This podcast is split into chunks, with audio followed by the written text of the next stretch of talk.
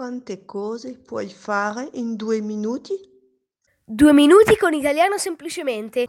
Buongiorno amici, allora, allora l'espressione di oggi è andare in bambola, un'espressione informale che indica una perdita di lucidità, una perdita di lucidità ovviamente mentale, oppure, oppure una situazione in cui una persona si trova in uno stato di, di confusione o smarrimento.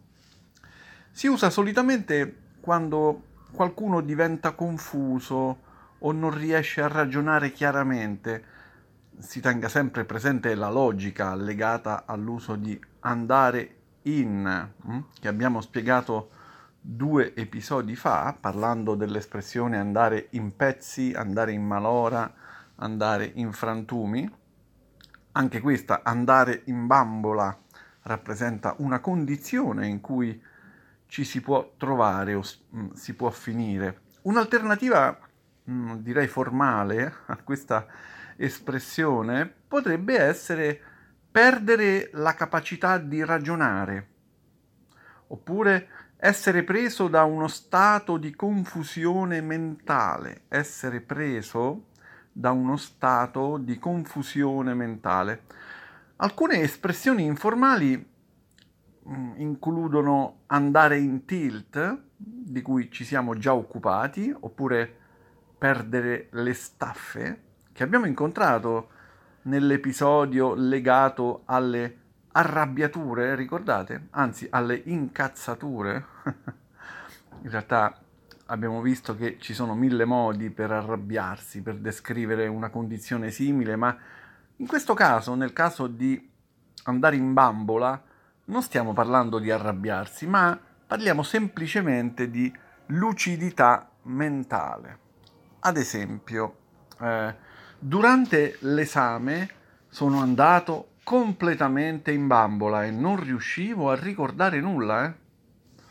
Oppure dopo l'incidente l'autista è rimasto in bambola, è come dire è andato in bambola, e non riusciva a parlare. Oppure durante la presentazione il mio collega è andato in bambola per l'emozione e ha dimenticato tutto quello che doveva dire, ha dimenticato tutte le sue parole. Oppure ancora il progetto era così complesso che molti membri del team sono andati in bambola non riuscendo a trovare una soluzione. Oppure in ambito sportivo, il portiere, dopo quell'errore, è andato in bambola per il resto della partita e l'allenatore ha dovuto sostituirlo col portiere di riserva.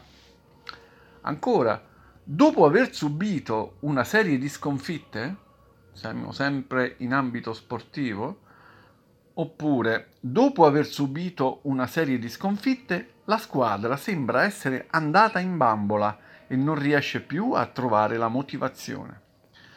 Dunque, mm, in merito alle differenze con andare in tilt, direi che andare in tilt è più appropriata in situazioni di stress. Andare in tilt nell'uso figurato o figurativo si riferisce, eh, si riferisce a una persona che perde il controllo emotivo, così all'improvviso, che smette di funzionare correttamente anche, a causa di un eccesso di stress, di pressione o frustrazione. Invece andare in bambola si concentra maggiormente sulla confusione, sulla perdita di lucidità mentale. Ad ogni modo, sono abbastanza simili. Ma perché si usa il termine bambola? Beh, tutti voi sapete cos'è una bambola? Eh? Una bambola è un oggetto eh, di solito realizzato in plastica, in porcellana anche, in stoffa o altri materiali che rappresenta una figura umana, spesso simile a un bambino o a una bambina. Le bambole sono giocattoli tradizionali per i bambini, appunto, soprattutto di sesso femminile. Il termine bambola potrebbe essere usato per riferirsi a una persona che perde il controllo del proprio corpo, come una bambola che viene maneggiata senza coordinazione, non risponde perché non è viva. Questa associazione potrebbe riflettere la perdita di capacità di coordinazione o di movimento di una persona in uno stato di confusione o smarrimento, ma si potrebbe anche pensare all'assenza di reazione o di espressione, hm? allo sguardo di una bambola, uno sguardo fisso. Una bambola di pezza o un pupazzo possono avere un aspetto immobile, privo di emozioni. Quindi andare in bambola potrebbe indicare una persona che sembra senza reazione o sembra priva di espressione emotiva, come se fosse, come se fosse diventata una bambola. Va bene? Allora, adesso ripassiamo un po'. Mm, di che cosa potremmo parlare? Vediamo un po'.